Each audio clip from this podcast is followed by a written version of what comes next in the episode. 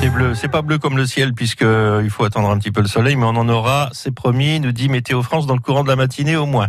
Il est 9h moins le quart, 100% environnement, Patrick Pourquier. Écosène, 100% environnement avec vous, Pauline Madec. Bonjour Pauline. Bonjour Patrick. L'été est enfin arrivé, ce qui signifie que nous allons pouvoir profiter du soleil. Et qui dit soleil dit crème solaire.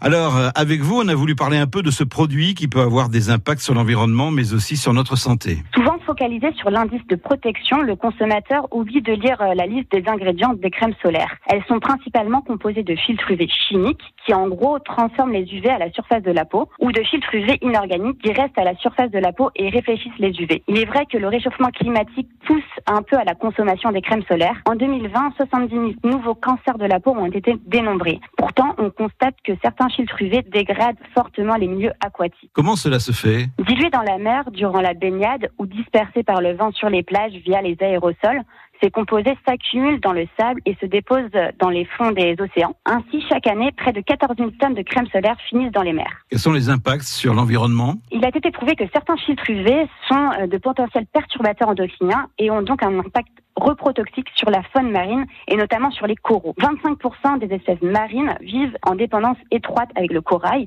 Leur disparition engendre donc une dégradation de la biodiversité. Et ces molécules peuvent avoir des impacts sur d'autres espèces aquatiques? Les études ont montré qu'on retrouvait ces molécules dans les sédiments marins et dans les graisses d'espèces aquatiques à différentes échelles trophiques, donc de l'algue aux dauphins notamment. Les études ne sont pas encore assez poussées et on n'a pas encore assez de recul, mais on peut imaginer au vu des propriétés chimiques de ces molécules qui peuvent avoir un impact reprotoxique le long de la chaîne alimentaire et aussi pour l'homme. Comment se protéger des rayons du soleil? Le mieux est d'utiliser des filtres UV minéraux, mais surtout sans nanoparticules.